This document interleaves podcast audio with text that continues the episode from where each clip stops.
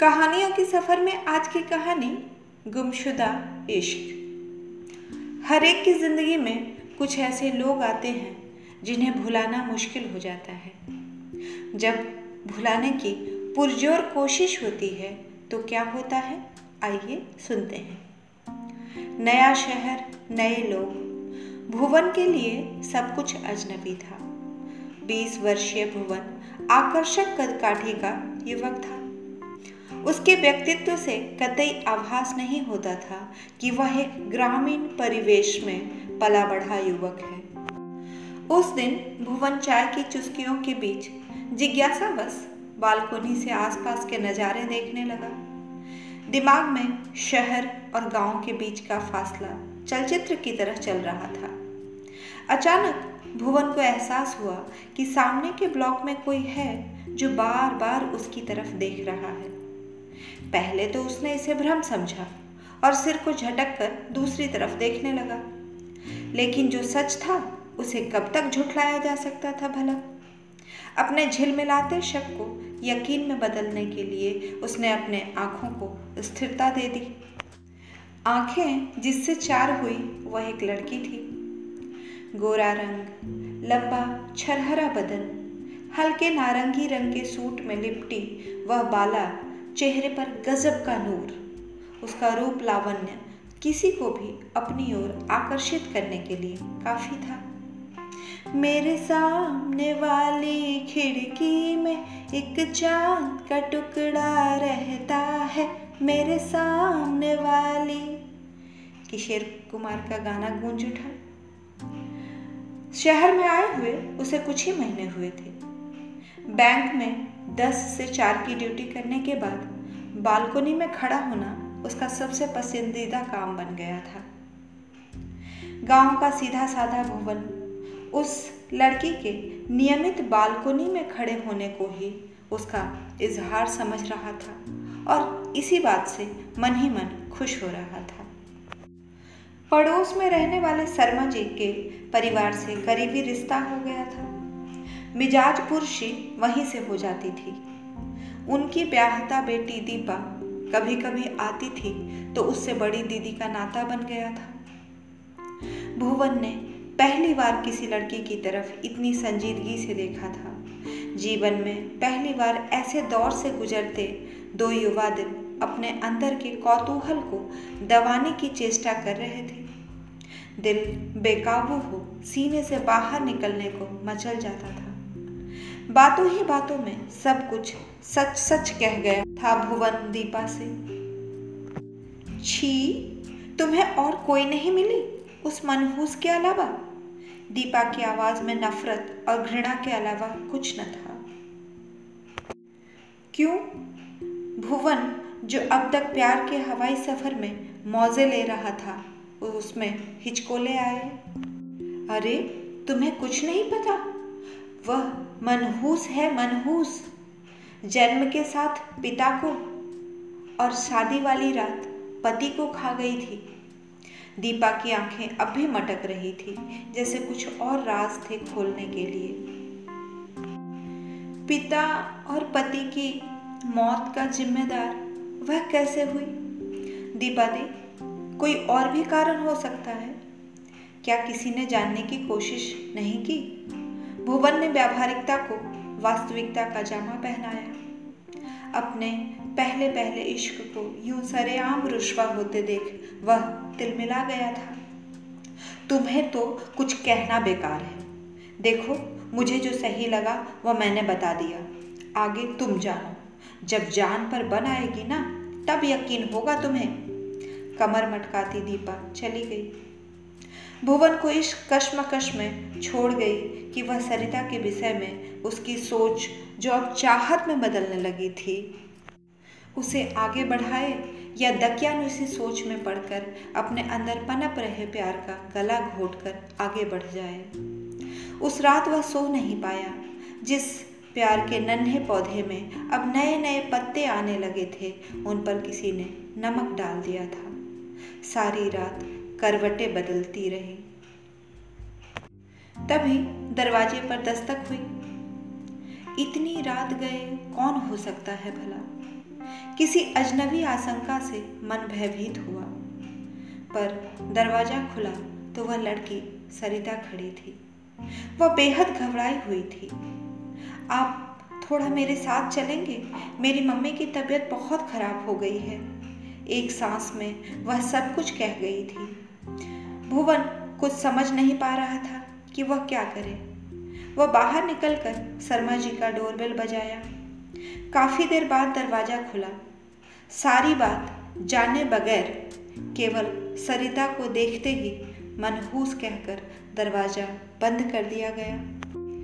अब भुवन क्या करे? इंसानियत और उस अनकहे जज्बात का वास्ता लेकर उसने सरिता की मदद करनी चाहिए। तीनों किसी तरह हॉस्पिटल पहुँचे। वहाँ डॉक्टर मित्रा ने हार्ट अटैक बताया और उन्हें एडमिट कर लिया गया। सरिता की रुलाई रुक नहीं रही थी। चुप हो जाइए, हिम्मत से काम लीजिए, प्लीज़। भुवन ने दिलाशा दी। कोई अपनी गलती की सजा से मरे तो मेरी क्या गलती है? मैं कैसे मनहूस हो गई? सरिता रोए जा रही थी। भुवन को समझ नहीं आया कि वह क्या बोले। चुप रहना ही बेहतर समझा उसने। तब तक सुबह हो चुकी थी। उसे ऑफ़िस जाना था। वह सरिता से बिना मिले चला आया, क्योंकि उसी वक्त उसकी आँख लगी थी। वह जब ऑफ़िस पहुँचा तो मैनेजर का बुलावा आया। उसके काम के प्रति लगन और कर्मठता को देखते हुए उसकी पदोन्नति हुई थी। माँ को फ़ोन करके बताया तो माँ बेहद खुश हुई। शाम को घर पहुँचा तो सरिता की चिंता हुई, क्योंकि आज वह बालकोनी में नज़र नहीं आई थी। आँखों के सामने रात का मंजर घूम गया। क्या करे? इसी कसमकस में बैठा रहा। वह बार बार सरिता के बालकोनी में देखता, जिसकी लाइट अभी भी ऑफ़ थी। उसकी परेशानी में अपनी खुशी भूल गया था वह। एक बार फिर रात करवटों में बीती। सुबह कुछ फल और खाने पीने का सामान लेकर हॉस्पिटल पहुँचना। अगर तुम मिल जाओ, जमाना छोड़ देंगे हम। अगर तुम मिल जाओ। गाना गुनगुनाता हुआ अंदर गया। वहाँ पता चला, वे तो डिस्चार्ज होकर चले गए। भुवन का दिमाग सुन्न हो गया। ये क्या था? शिकायत, एहसास, कितना कुछ रास्ते भर सोचता आया था, पर यहाँ तो खाली घरौंदा था। मायूस होकर ऑफ़िस पहुँचा। कहीं पर मन नहीं लग रहा था। ऑफ़िस वालों ने पार्टी की मांग की। अनमने ढंग से हाँ कह दिया। शाम को दोस्तों के बीच रहकर भी तनहा तनहा रहा। इस घटना के दो साल बीत गए थे। इधर माँ शादी के लिए ज़ोर देने लगी, वह टालता रहा। पर अब मना करना नामुमकिन हो चुका था तो उसने हाँ कर दी थी। पर दिल में कहीं न कहीं सरिता की छवि बसी थी, पर उसे कहाँ ढूंढे समझ नहीं पा रहा था। आज शाम उन्हें लड़की देखने जाना था। उसके माता पिता शहर आ गए थे। वहीं से तीनों को एक साथ निकलना था। लड़की का परिवार उसी शहर में रहता था। गाड़ी लड़की वालों के दरवाजे पर रुकी। लड़की के पिता डॉक्टर मित्रा ने बड़ी गर्मजोशी से उनका स्वागत किया। भुवन जैसे ही गाड़ी से उतरा, उसे लगा छत पर कोई खड़ा है जो उसे देख रहा था। किसी जाने पहचाने के आसपास होने का एहसास हुआ। नज़रें ऊपर की तो कोई छिपता हुआ सा लगा। भुवन का मन स्थिर हो गया। भुवन ने अपने सोच को झटक दिया। अभी बैठे ही थे कि डॉक्टर मित्रा ने अंदर की तरफ़ देखकर कहा, अरे, मेहमान आ गए! कम से कम सरिता के हाथों पानी ही भिजवाओ। आप उस मनहूस का नाम क्यों लेते हैं, समझ में नहीं आता। लड़की की माँ भन भनाई सरिता, मनहूस, ये वही है। पर उसने अपने माता पिता की ओर देखा, जो बेहद खुश नज़र आ रहे थे। उन्हें देख कुछ कहने की हिम्मत नहीं जुटा पाया भुवन। प्रीति शरबत का ग्लास लेकर अंदर आई। खूबसूरत चेहरा, करीने से कटे हुए गर्दन तक बाल, हल्की गुलाबी साड़ी में आकर्षक व्यक्तित्व वाली लड़की। पर भुवन ने आँख उठाकर भी नहीं देखा उसे।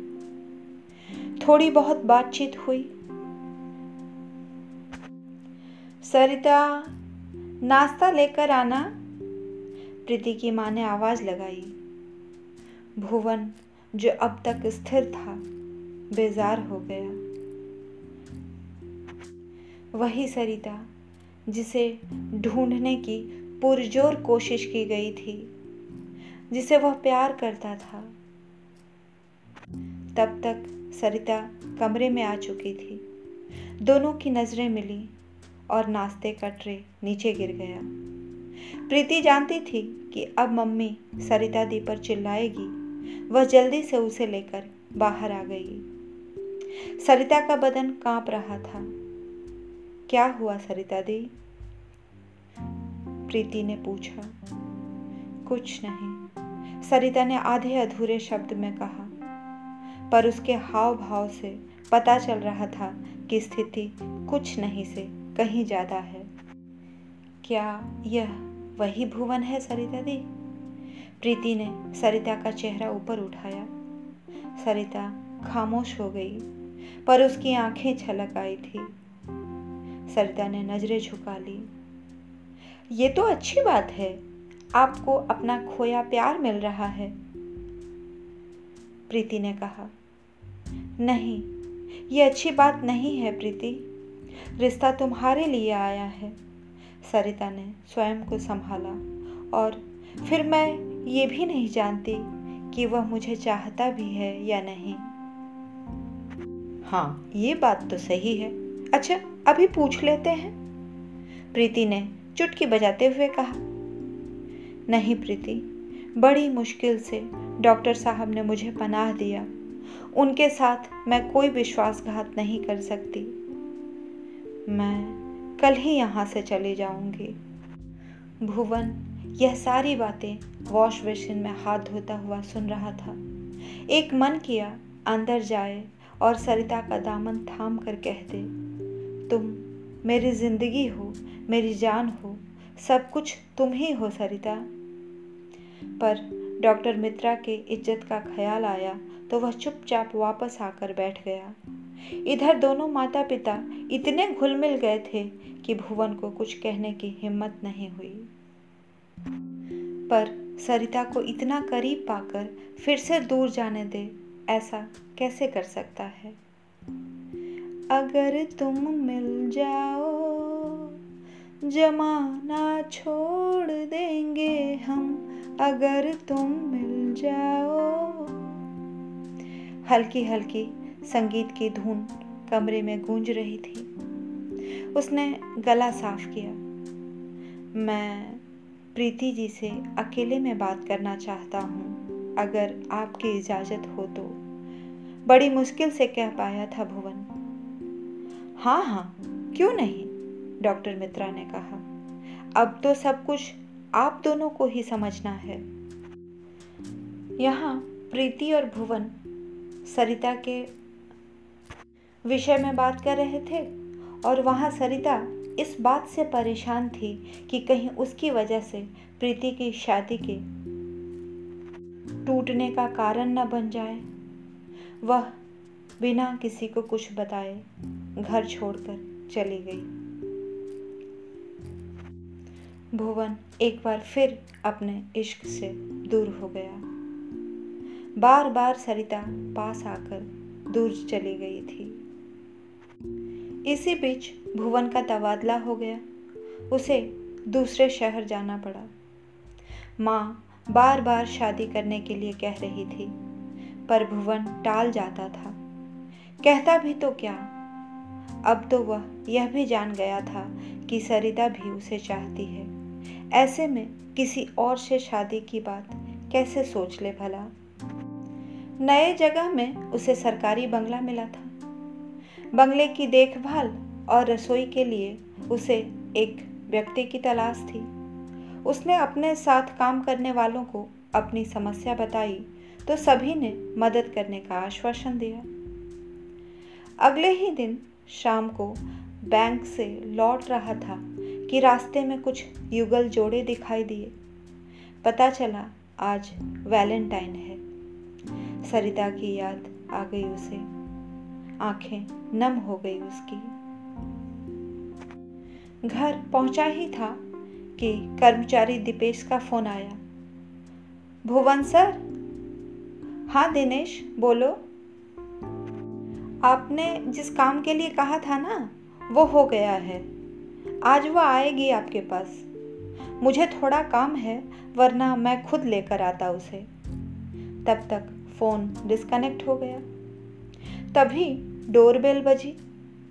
शाम का वक्त था, उसी वक्त लाइट भी चली गई। भुवन पहले मोमबत्ती जलाए या दरवाज़ा खोले, समझ नहीं पा रहा था। इसी उलझन में था कि तब तक डोरबेल फिर बज उठी। आ रहा हूँ भाई। अंधेरे में दरवाज़ा खुला। एक जानी पहचानी खुशबू सांसों से टकराई। अंधेरे में चेहरा साफ़ दिखाई नहीं दिया। जी, मैं वो दीपेश सर ने भेजा है। अच्छा हाँ हाँ पर लाइट नहीं है। एक काम करो, कल सुबह आना। मैं आज किसी तरह मैनेज कर लूँगा। जैसी आपकी मर्ज़ी, उस महिला ने जवाब दिया। वह महिला जाने के लिए मुड़ी ही थी, तभी लाइट आ गई। भुवन को अपनी आँखों पर यकीन नहीं हुआ। ये क्या? यह तो सरिता है, जिसे पाने की ख्वाहिश उसे हर पल रहती है। सरिता, भुवन ने दामन थाम लिया उसका। सरिता के दिमाग में प्रीति का चेहरा आया। उसने हाथ छुड़ाने की कोशिश की। वह अंदर की तरफ़ झांकने लगी। प्रीति कहाँ है? सरिता शर्म से गड़ी जा रही थी। सरिता, कब तक दूसरों के लिए जियोगी? कभी मेरे बारे में भी सोचो। उसने दामन ज़ोर से थाम लिया। आपकी शादी? सरिता ने बंधे गले से कहा। किसकी शादी? कैसी शादी? सरिता, मैं वही भुवन हूँ जो बालकोनी में केवल तुम्हारे लिए खड़ा होता था। मैं मनहूस हूँ भुवन जी। मुझे जाने दीजिए। सरिता ने हाथ छुड़ाना चाहा। किसने कहा तुम मनहूस हो? तुमसे मिलने के बाद ही मेरी तरक्की हुई है, सरिता। मैं मैनेजर बन गया हूँ। सरिता, जो हाथ छुड़ाने की कोशिश कर रही थी, उसकी पकड़ ढीली पड़ गई। उसने नम आँखों से भुवन की ओर देखा। चेहरे पर मुस्कुराहट आ गई थी। अपने ज़िंदगी संवर जाए, आखिर कौन नहीं चाहता? भुवन भागकर प्लास्टिक के फूलों वाला गुलदस्ता उठा लाया, जो फ्रिज के ऊपर रखा था। घुटनों के बल हो गया और बोला will you be my valentine जिसे सरिता ने दोनों हाथों से थाम लिया था। चौदह फरवरी की शाम उन दोनों के लिए एक नई शुरुआत लेकर आई थी।